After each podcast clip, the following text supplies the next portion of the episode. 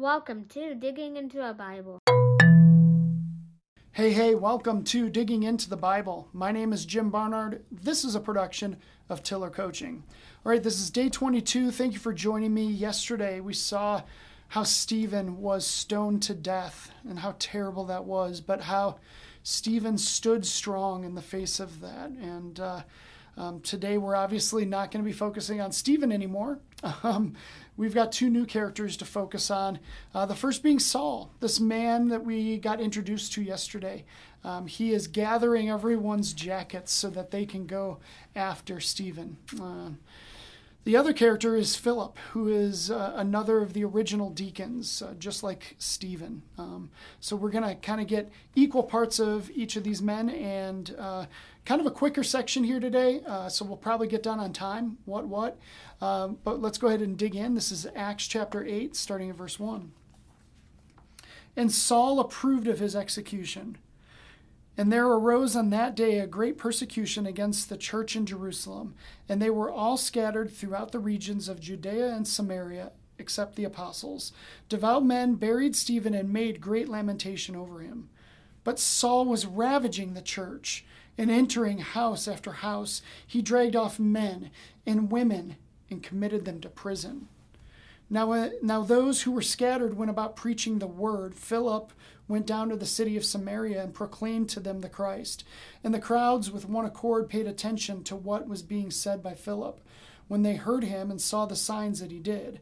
For unclean spirits, crying out with a loud voice, came out of many who had them, and many who were paralyzed or lame were healed.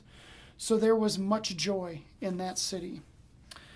So, persecution and joy, those two words don't seem to go together super well. Obviously, very contrasting words, and yet they do go together well here um, in, in these two stories. Um, you know, after Stephen is stoned to death, the persecution gets pretty real. Um, it, it ramps up quite a bit, and um, you know, mainly because of this terrible, vile, wicked man, messed up man, Saul. Um, he is so desperate for a win, and um, it, he he, he kind of it seems like he's on a rampage, right? Um, you know, verse three says Saul was ravaging the church.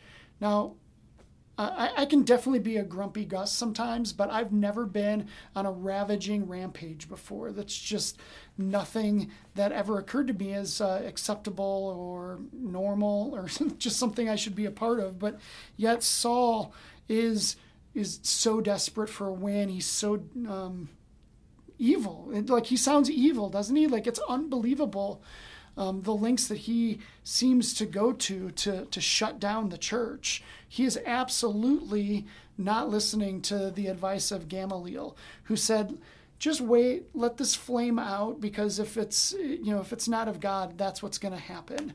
And if if it is of God, we're going to be found opposing um, God, and that's not good. And uh, Paul's like, no, I'm, I'm going for it. And, and that's what makes, and I just said Paul, um, that, that's what makes this character Saul. We'll see him as Paul later. This character's transformation that starts in the next chapter, in chapter 9, so remarkable. Such a crazy story. I can't wait to share that with you, but we'll save that for then. Um, but, you know, Saul this is a funny example. Like to me, like I get this picture of like Liam Neeson taking out everyone and anyone who's in his way of finding his daughter who's been taken. Right, the movie Taken. Um, the only difference is, is Saul doesn't have a daughter. He's just taking out anyone and everyone.